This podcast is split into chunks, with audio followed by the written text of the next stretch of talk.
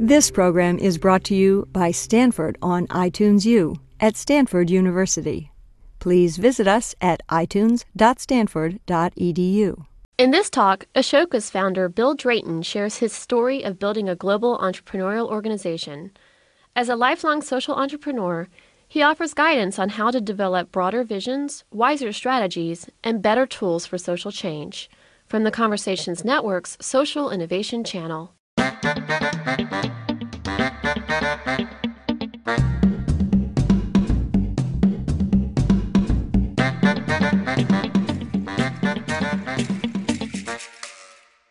Hi, this is Alana Conner. And I'm Eric Nee. We are your hosts on Social Innovation Conversations. Today we're excited to bring you a presentation from Ashoka's Social Entrepreneurship Series. In this series, you will meet six eminent global social entrepreneurs who are the founding members of Ashoka's Global Academy as they share their insights, strategies, and vision for change. Recognizing the power of individual innovation in social change, Bill Drayton founded Ashoka in 1981. Ashoka identifies and invests in extraordinary individuals with unprecedented ideas for change in their communities, supporting them, their ideas, and institutions through all phases of their careers. For more information or to get involved, visit www.ashoka.org. Our audio files are delivered by Limelight Networks, the high performance content delivery network for digital media. Thank you, Limelight, for your support of the Conversations Network. The Conversations Network is supported in part by listener memberships, so please visit our website at conversationsnetwork.org to learn more about becoming a member. And now, here's our presentation from Ashoka's Social Entrepreneurship Series.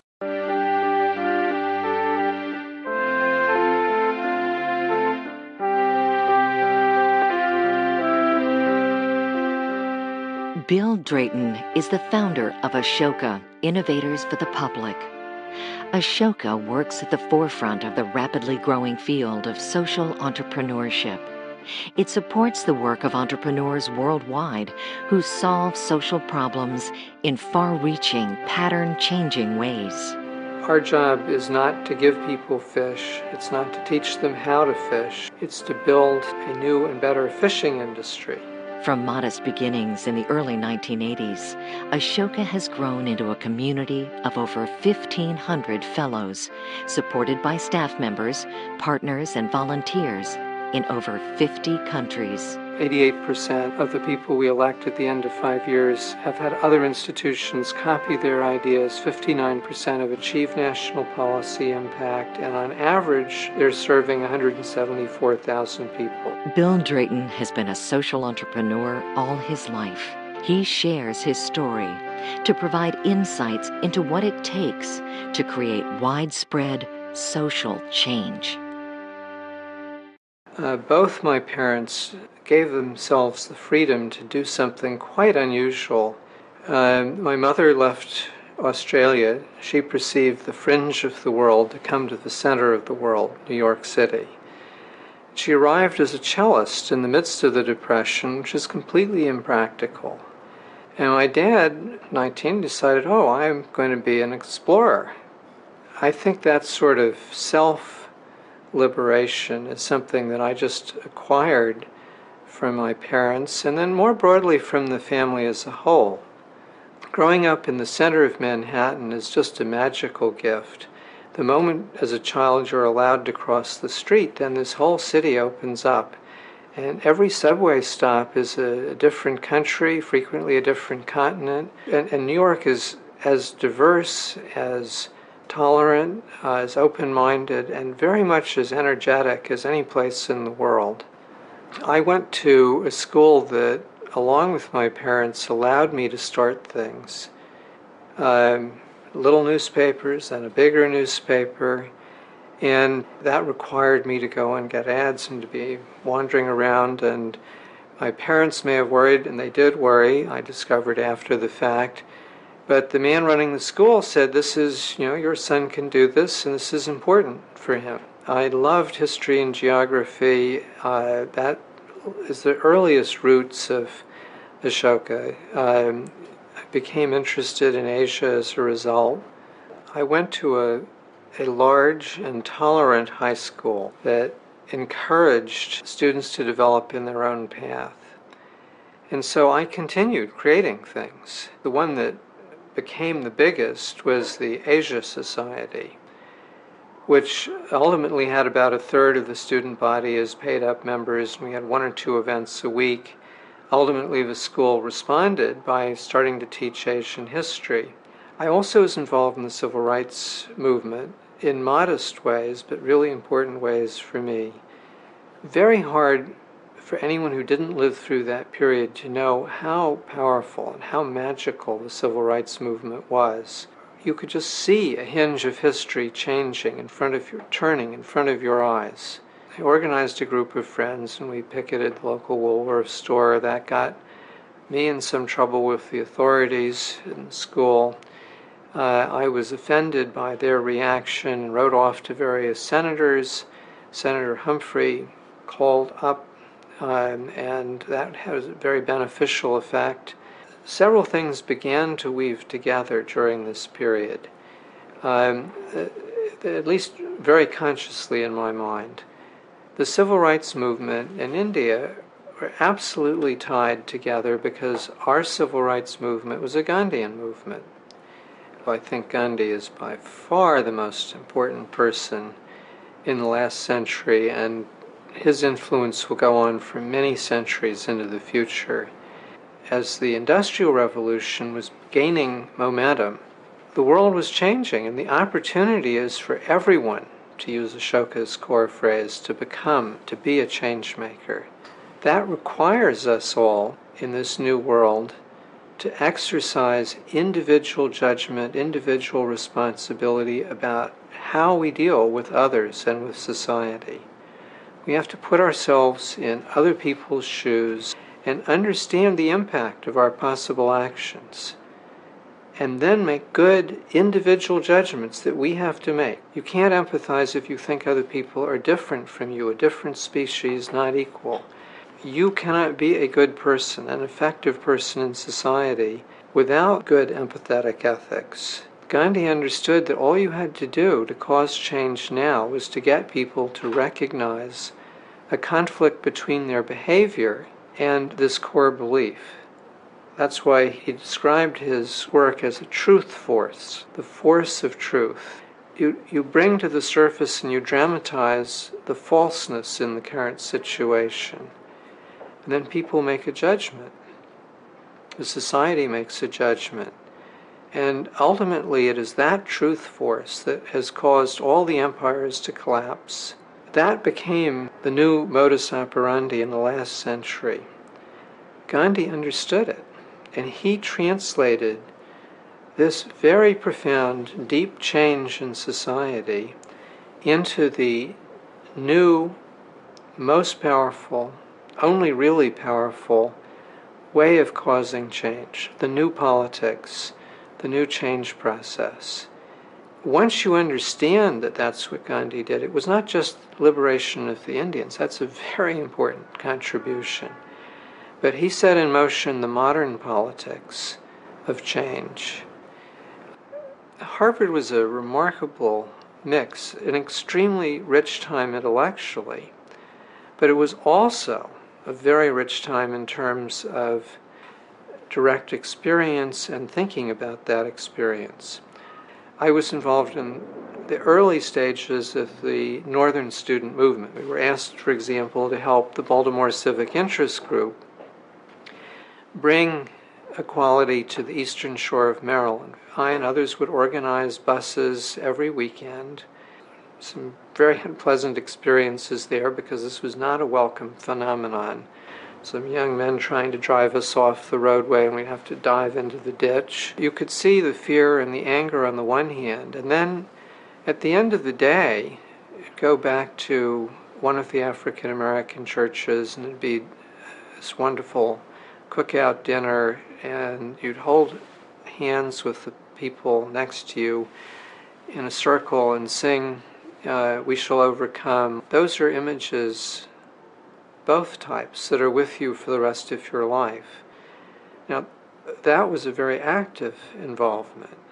In between was the Ashoka table. We would invite the Archbishop, the local commissioner of sanitation, uh, Mayor Daley, whomever, to come to come for an off-the-record dinner. And sometimes there'd be bigger meetings for a broader audience as well. But there was always a 20, 25 person private dinner um, with this visiting person.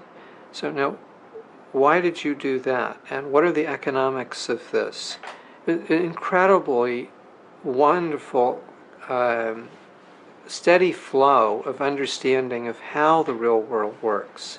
And then you know, I had another great privilege when I was in college. I, I finally got to go to India, and I was able to meet many of the leading Gandhians who had been with Gandhi. Um, you know, Vinoba Bhave, who's one of the leading Gandhians in India, he collected land voluntarily given, larger than the state of New Jersey by the time I was there, to redistribute to the poor people giving their lives to this work. Then you go out and, and negotiate with the village elders for them to give the entire village. And the laws were written in such a way because of the Gandhian influence that if they agreed, then that would happen. Uh, all because this extraordinary force had arrived. And I learned so many important things from that trip and then subsequent time in India. I, I think by far the most important actually is what's really important in life. Um, it's whether or not you love and respect others and they love and respect you. Above a very minimum level of physical well being, that is what counts. So, uh, that summer in India in many ways was really important. It was a spur, a very powerful spur to this the launching of Ashoka. The statistics of 100 to 1 difference in per capita income suddenly took on a different meaning because these were your friends.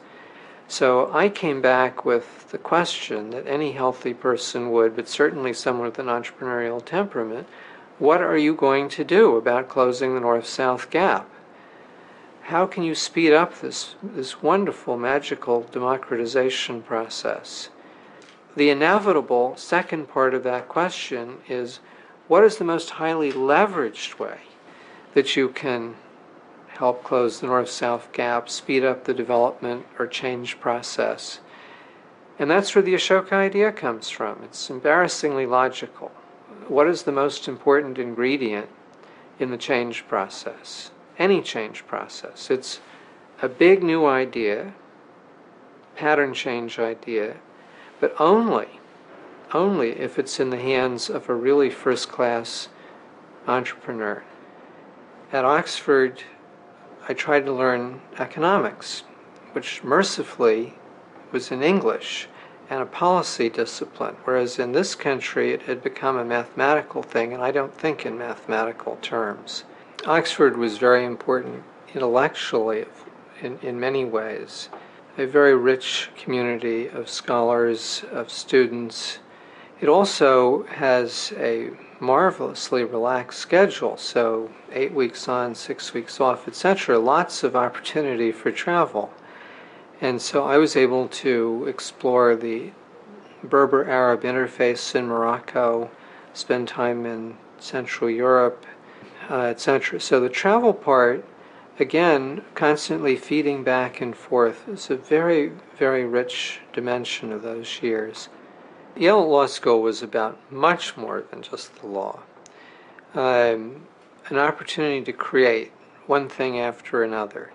And by far the most interesting, ultimately, was Yale Legislative Services, which I started at the cusp of late 67, the beginning of 68 and uh, ultimately over a third of the student body were actively involved. A wonderful opportunity to bring together a real need, legislatures facing major, really difficult problems without much staff, very little staff, and students who want to make a contribution, who also aspire to having a career in major public service but neither side knows how to deal with one another.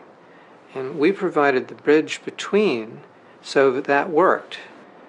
After law school, I was faced with a question uh, should I do law? Which seemed implausible to me after a very brief exposure, I decided to go to McKinsey and Company.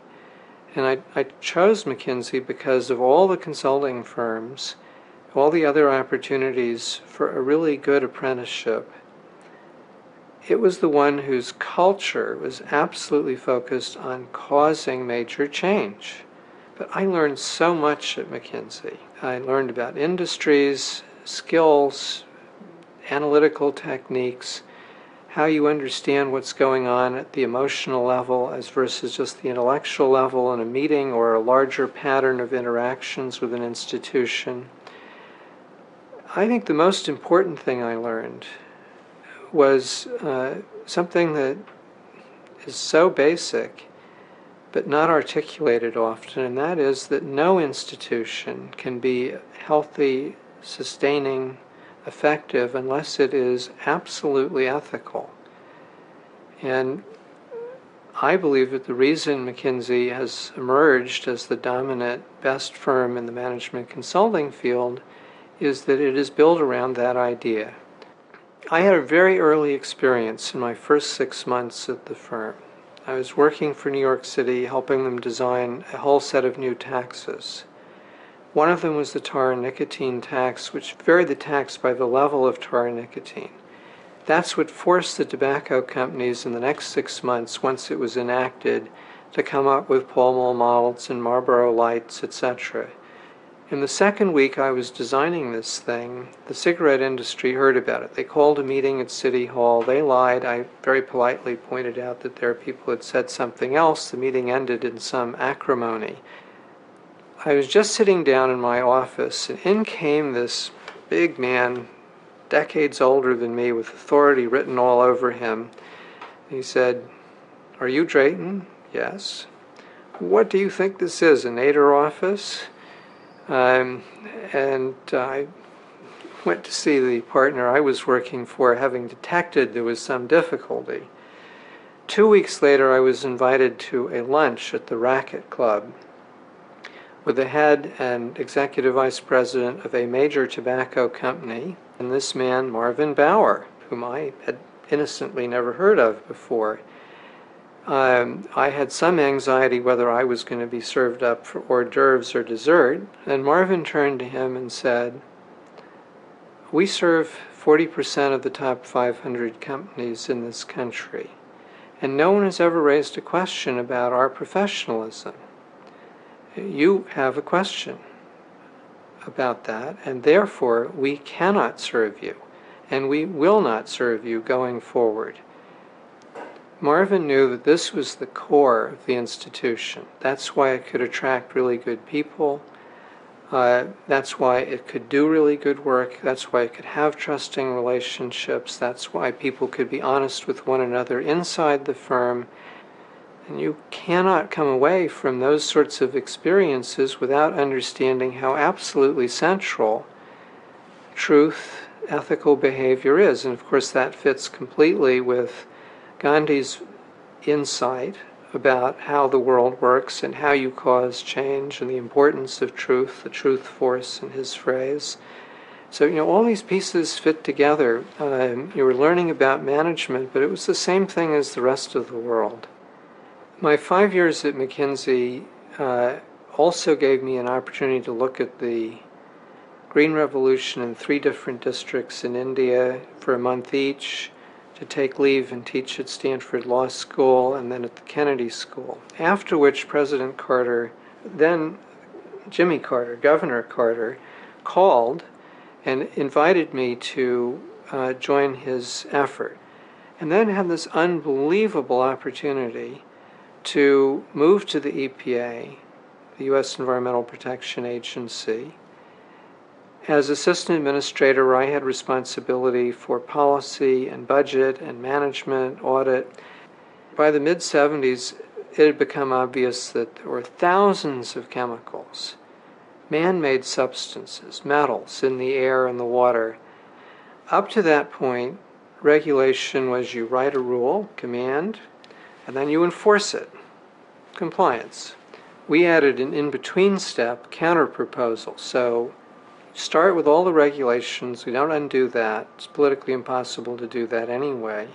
But now we allow a company to come up with a counter proposal. If they can figure a smarter way of doing it, great, as long as the results are the same. And then you enforce that. At that point, we called it the bubble. It's still referred to as emissions trading. So let me give you a mental image of why the bubble, and that'll explain the core mechanism. In any one factory, you may have a hundred different processes that give off the same pollutant, hydrocarbons, for example. Each process has a different set of regulations written by a different group of people at a different time, and no one has coordinated this. Just the, it's the, the way the process has worked. Now, in fact, when you look at it, it turns out very commonly that removing one pound of the same pollutant can vary in terms of cost by 100 to 1. If you can substitute, you can drop a $100 cost for a $2 cost, you're a lot better off. Uh, so you save billions of dollars to get the same results. And more important, much more important, now every plant manager, every engineer has got an incentive to innovate in pollution control, the same principle applies at the global level. So you can imagine the whole globe is within the bubble. If you're tr- talking about climate change or the ozone layer, it really doesn't matter where the chemicals are coming from. And so if it costs less to control a ton of a pollutant in India than it does here, you can work out a trade. So a power plant here can invest in the planting and maintenance of a forest there, which absorbs uh, the climate change pollutants that are given off by the power plant here. This is a win win for the people in India, for the people in the US, paid for by fees because people are saving billions and billions of dollars doing this. You can certainly pay for this. Now, that very simple concept is now at the core of the Kyoto Agreement, of changes going on in Europe and here, uh, and in fields beyond the environment. The development of Ashoka is very typical of the development of any major entrepreneurial venture. The idea, of course, dates back uh, at least to the time I was an undergraduate. There was the challenge that came very sharp once I'd been in India. You must close this north south gap. You must speed up development, democracy in the world.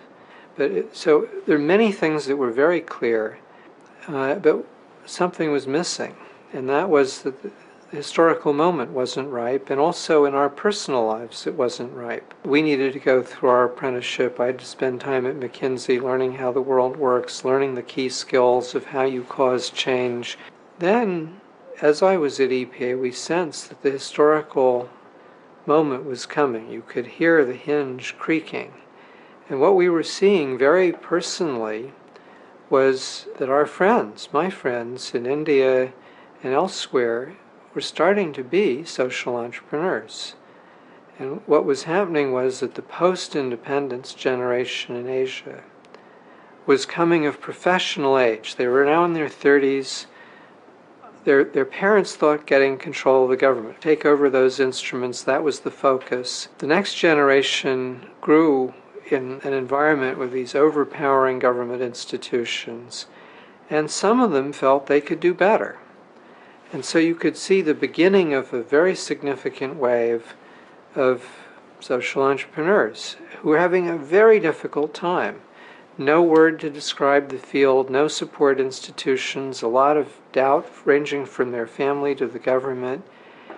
Said, oh, this looks like this is the time. Uh, then we asked, all right, well, how do we intervene? Where can you intervene which will have the biggest possible impact with very modest resources, all we could imagine available to us at the time? And that is the moment when you when a person and an idea have finished their apprenticeship and they know the person the entrepreneur knows that they have an idea that is the next big generic step for their field then all you want to do is go full time and run with this idea, seize the historical moment. But who are you? What is this idea? It doesn't fit any of the existing patterns because they were set up to serve the old idea. At that point, a little bit makes all the difference. Very little money, so you can look your family in the eye and say, I know it's crazy to leave my tenured job in a nice, safe institution. You've got to be able to look them in the eye and say, you know, I'm going to do this. We give you the financial ability to do that if you need it. But beyond that, you now are a part of a family of your peers, and your uncle can see that these people that are very respected in your society and internationally think your work is important, believe in you.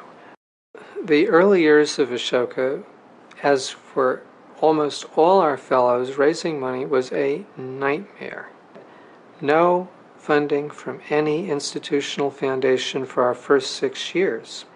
Basically, the Klingenstein, Lipkin, and Golden families, that was it. I was working part time at McKinsey, commuting to New York. Ashoka was going, and it was just, it was a very crazy time. And and that overload is what made the MacArthur uh, sudden phone call in November of 1984, you know, miraculous. The MacArthur Foundation had chosen me to be one of its fellows, which gave me five years income and also, very importantly, for people who could not understand what Ashoka was about, gave me a r- r- sort of vaguely reputable category to fit into. It was a very key, liberating moment. I was able to go on leave from McKinsey, which I'm still technically on leave.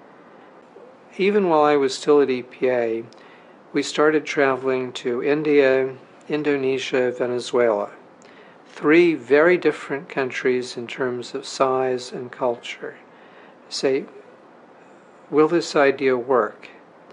How, key, always the key word for entrepreneurs, how do we find these remarkable leading social entrepreneurs before they've proven themselves? If we couldn't find a system that would do that reliably all across the world, this thing wouldn't work. We talked to, we counted it up at one point, about 340 people in the three countries over our collective vacations. And out of that came an important idea that if we built a community, a fellowship, that solved most of the problems. Leading social entrepreneurs are the role models to whom the next generation comes. They also can tell the difference, just in their stomach, they can tell the difference between someone who has what it takes to really change the pattern, who has got that and who doesn't. We'd sensed already that the historical moment was there, and we had reached a level of comfort that we could solve these problems. That was the time, the classic takeoff moment for the social entrepreneur that Ashoka looks for when we're looking for fellows idea, big idea, in the hands of an entrepreneur at a ripe historical moment. And so we started. We launched Ashoka to begin with only India, and over the first uh, five years, only India and Indonesia. And we went very slowly and carefully, but we made mistakes, uh, which we had to fix. Um, simple things such as staff we had a very good person, 26, energetic. She simply couldn't see around corners because she didn't have the life experience, and some people wouldn't listen to her. So we shifted to representatives that are typically in the 40s. Very different. One of the first lessons we learned in India had to do with the criteria. We learned that it is a mistake for us to assume that the person we are looking at as a potential Ashoka Fellow will do with an idea what we would do. It's got to be what they would do. We, we learned when we analyzed this that about 40% of our uh, early failures came from that over enthusiasm. And we've learned to discipline ourselves and make sure that it's the person's idea, but also that the person is committed to, their life is committed to changing the whole society. One of the first fellows in India, who is now actually a board member with Ashoka, uh, Gloria D'Souza, she's had a very profound impact on how children grow up in that country. She was a teacher in one school in Bombay. She had struggled to figure out how to break what everyone criticizes the rote memorization, the deadening process uh, that was so common in Indian education. And she, after many years, she'd figured out how to make it work in her class. Then, over five years, with a lot of trial and error, she made it work in one school. Now she was ready to roll this thing out, and she saw it change the whole Bombay Municipal Corporation and ultimately the country. She was horrified that 70% of the children in Bombay's ambition was to emigrate. And as a patriotic Indian, she was saying, I've got to change this so these children grow up to be real citizens that solve problems and are able to do that. So we could see someone who had a large vision, a continental scale vision, had an important idea, had been through her apprenticeship, had shown her toughness. She didn't know how she was going to deal with the Bombay Municipal Corporation. She didn't know a lot of this. But we could see that she would know how to do that. And she has. Some 16 million children are learning with her materials. The central government in the Union territories has announced that her methods are to apply. UNICEF has pushed her ideas in Sikkim. She's into the tribal schools, a really big impact. Now, this she didn't invent modern education. The importance of what she did is she figured out how to make it practical and attractive for the teachers, the administrators, the parents, and the kids in an environment where none of them had this experience. That's a classic entrepreneurial intervention. Something is wrong in the human system that was blocking a change that many people saw was needed. And she, she went and she fixed that. In June of 1986, after we'd done all this trial and error at a very small scale, the board said, We've got it, not perfectly, but enough. Time to really spread globally. The first country we went to was Brazil, the biggest country, the core of South America. The generals had just retreated, gone back to their barracks around 1980. Five years later was a perfect time to enter the country. People had enough time to dust themselves off and realize that it was possible now to bring change without being thrown in jail, to organize, this whole process was beginning to bubble. A new wave of social entrepreneurs was coming up. And we came in at just the right time to help that wave take off. 1980, Brazil had 5,000 citizen groups. By the year 2000, a million. This is a country transformed, and we were able to contribute to that change. And Brazil, in turn, has been able to contribute to Ashoka in so many ways into the field. It's been a proving ground of many innovations. And so, in the next four and a half years, roughly, we grew the organization 750%, went to most of the continents. It was a very intense, wonderful period. Um, I was traveling six or seven months a year because we didn't have you know, you go to a new country, what is a social entrepreneur? Nothing was there. When the wall came down in 1989, Central Europe suddenly was freed. It was like Brazil in 1980. A talented population with a gigantic mess, a backlog of problems unaddressed, now able to address them, people able to be free to think. And so we came in and we had this, again, wonderful experience of finding this wave of social entrepreneurs coming up, addressing these problems, and in this case, having been cut off from the rest of the world. So, not only could we help them get started and find one another across countries and within subject matters within the region, but also Brazilian fellows could experience talking to Central European fellows Remember, many people in Brazil had experienced a right wing military dictatorship. And the fact that social entrepreneurs in both countries could talk to one another and discover that it doesn't matter whether it was the right wing or the left wing, they were both bad, both destructive, both made it impossible to solve problems, and for people in our field to be free to do what we do, to see problems and go and solve them. So it was a, a very powerful addition to the fellowship. Ashoka's had a very careful strategy about where we have started the program, what sequence. We elect very few people relative to the total population. One per 10 million is our average per year. To get to a critical mass of fellows in a country, you have to have a big country. And we want to get to a critical mass of 50 or 60 minimum by the end of three years. We just learned that if you don't reach that level, you don't have enough in the big subject matter areas or the big metro areas for the fellowship really to begin to start functioning. So we have started with the big country at the core of every continent and then build out to the smaller countries around it. India and then Bangladesh, Nepal. Brazil, and then Uruguay, Argentina. By the beginning of the 90s, we and the field were entering a new period. The whole field was reaching a much more mature point.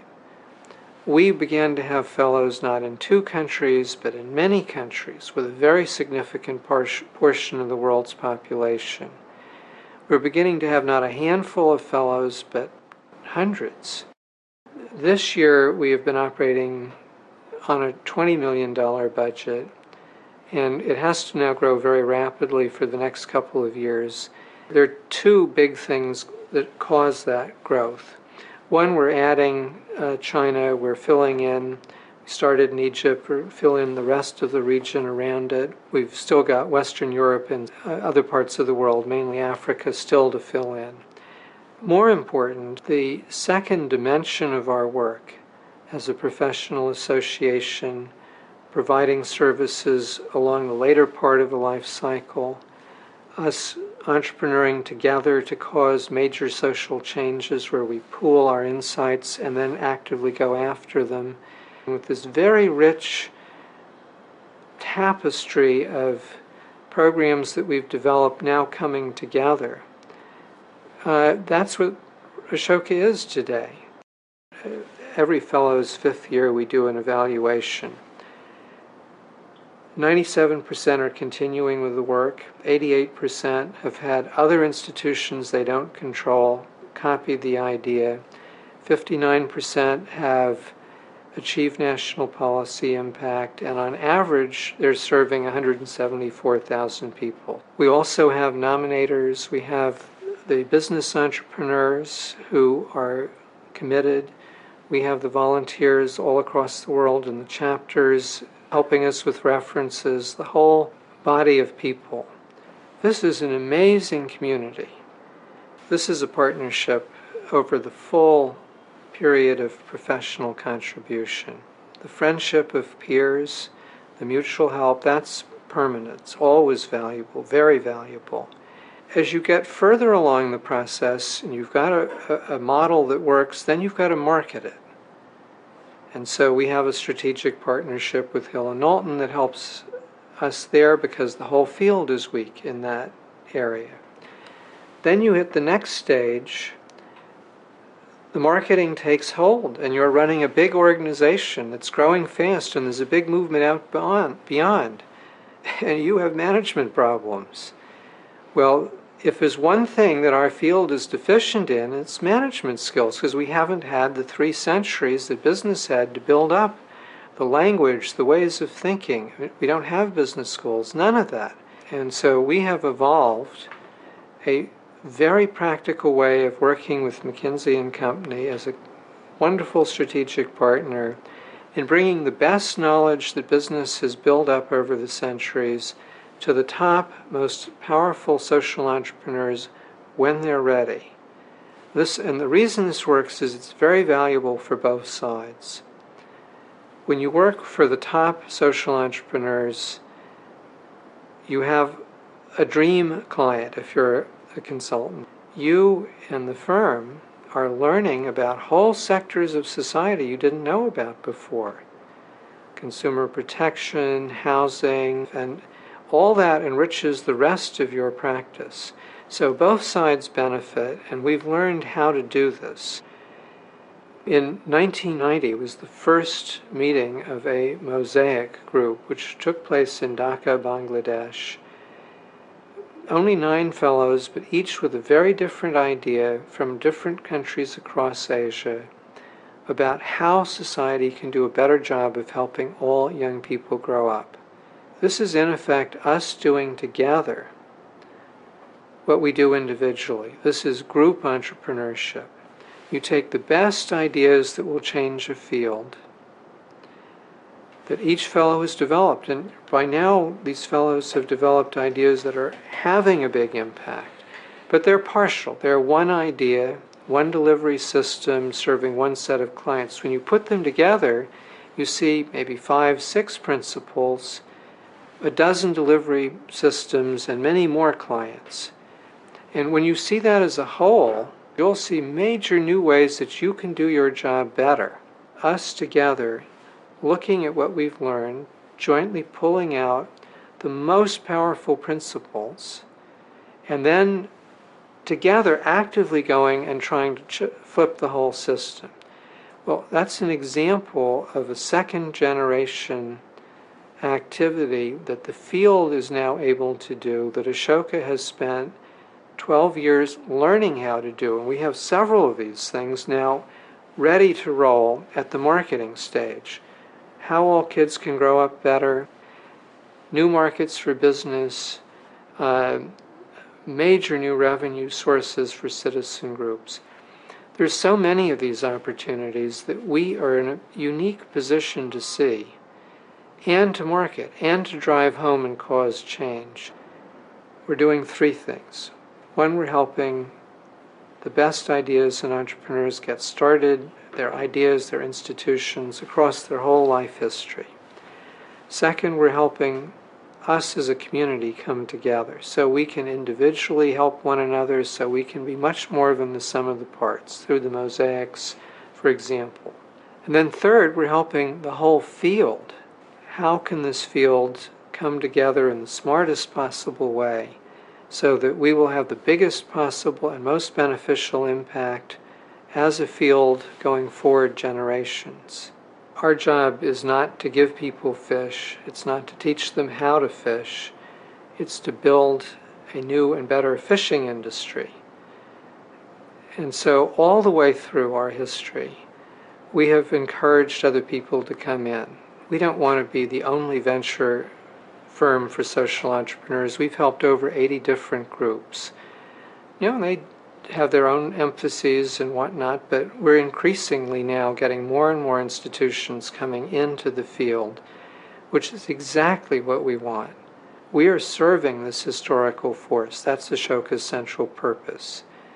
This is a moment of absolutely historically profound change. Our job is to see it, to help it in the most leveraged, most intelligent ways possible. So we have to be completely listening to, understanding what is this history? Where is it going? And that's what every entrepreneur does. You are constantly, constantly saying, all right, we've gotten this far. Where are the opportunities? Where are the barriers? How do we fix the barriers? How do we move down this path?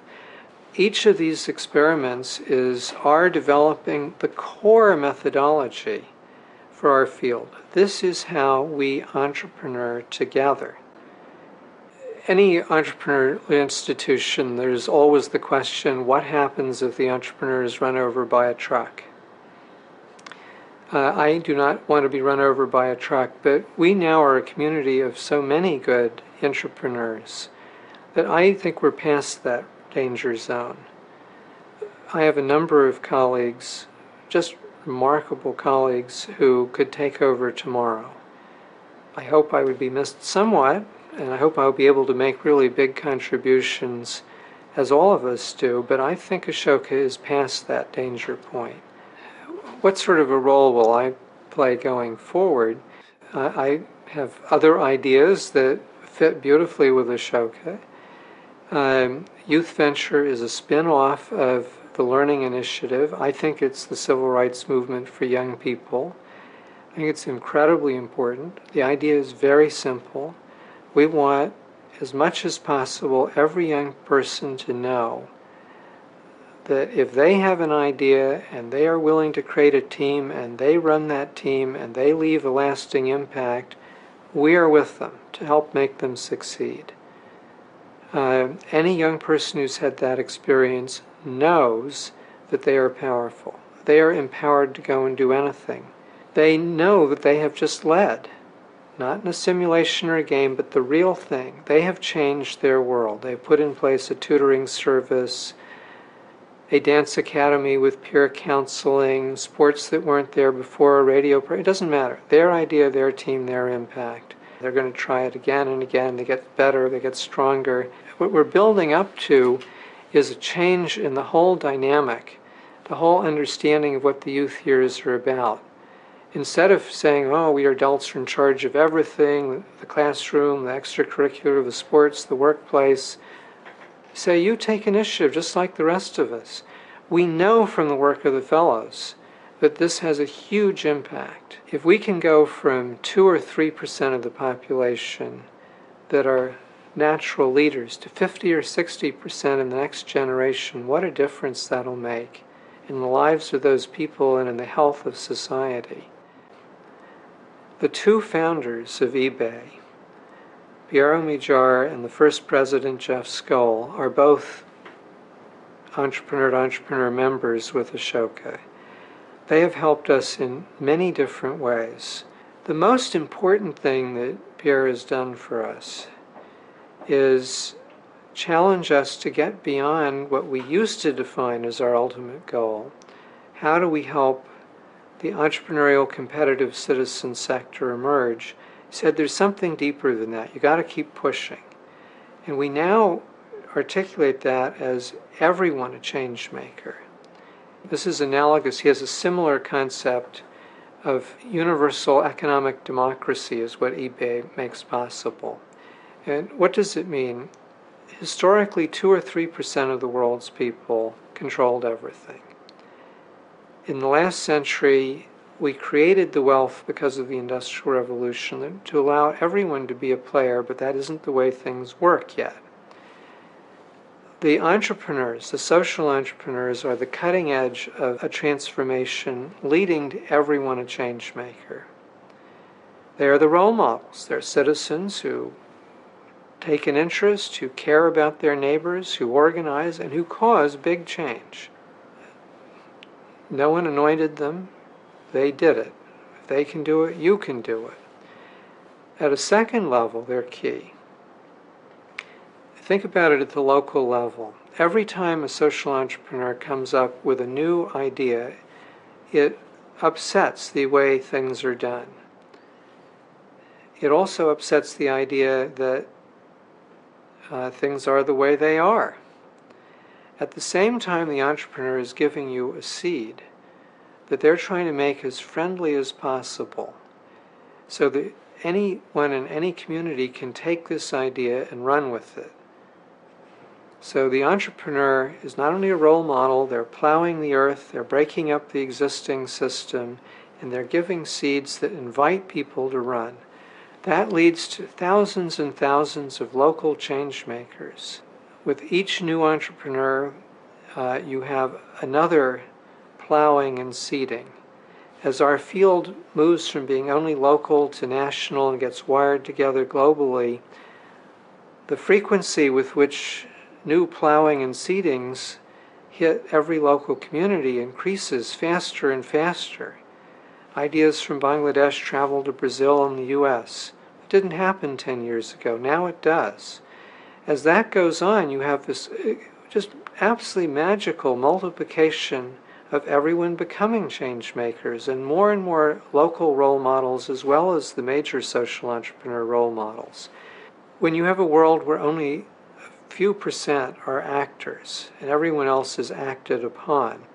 The potential for the problems to multiply faster than the solutions is, is with us.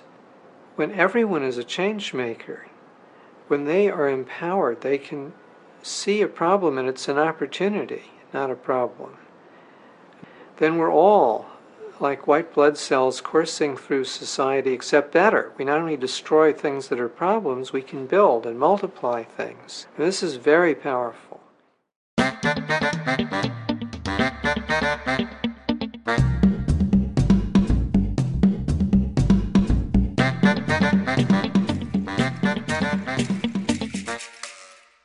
Through this series, Ashoka hopes to inspire and spread awareness about social entrepreneurship and scalable solutions to global problems. The series is being used in the education arena, among businesses interested in corporate responsibility, by international development and civil society organizations, and by individuals seeking new careers and innovative ways to change the world. Ashoka would like to know what you think of this series. Please email your thoughts and ideas to ashokadvd at ashoka.org. Recognizing the power of individual innovation in social change, Bill Drayton founded Ashoka in 1981. Ashoka identifies and invests in extraordinary individuals with unprecedented ideas for change in their communities, supporting them, their ideas, and institutions through all phases of their careers. For more information or to get involved, visit www.ashoka.org. Our audio files are delivered by Limelight Networks, the high performance content delivery network for digital media. Thank you, Limelight, for your support of the Conversations Network. The Conversations Network is supported in part by listener memberships, so please visit our website at conversationsnetwork.org to learn more about becoming a member. The post production audio engineer for this program was Stephen Eng. Our website editor was Liz Evans. The series producer is Liz Evans. My name is Eric Nee, and I hope you will join us next time for another program from the Ashoka Social Entrepreneurship Series.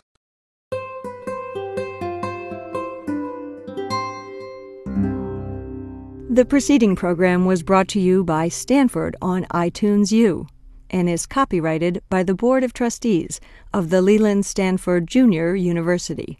Please visit us at itunes.stanford.edu.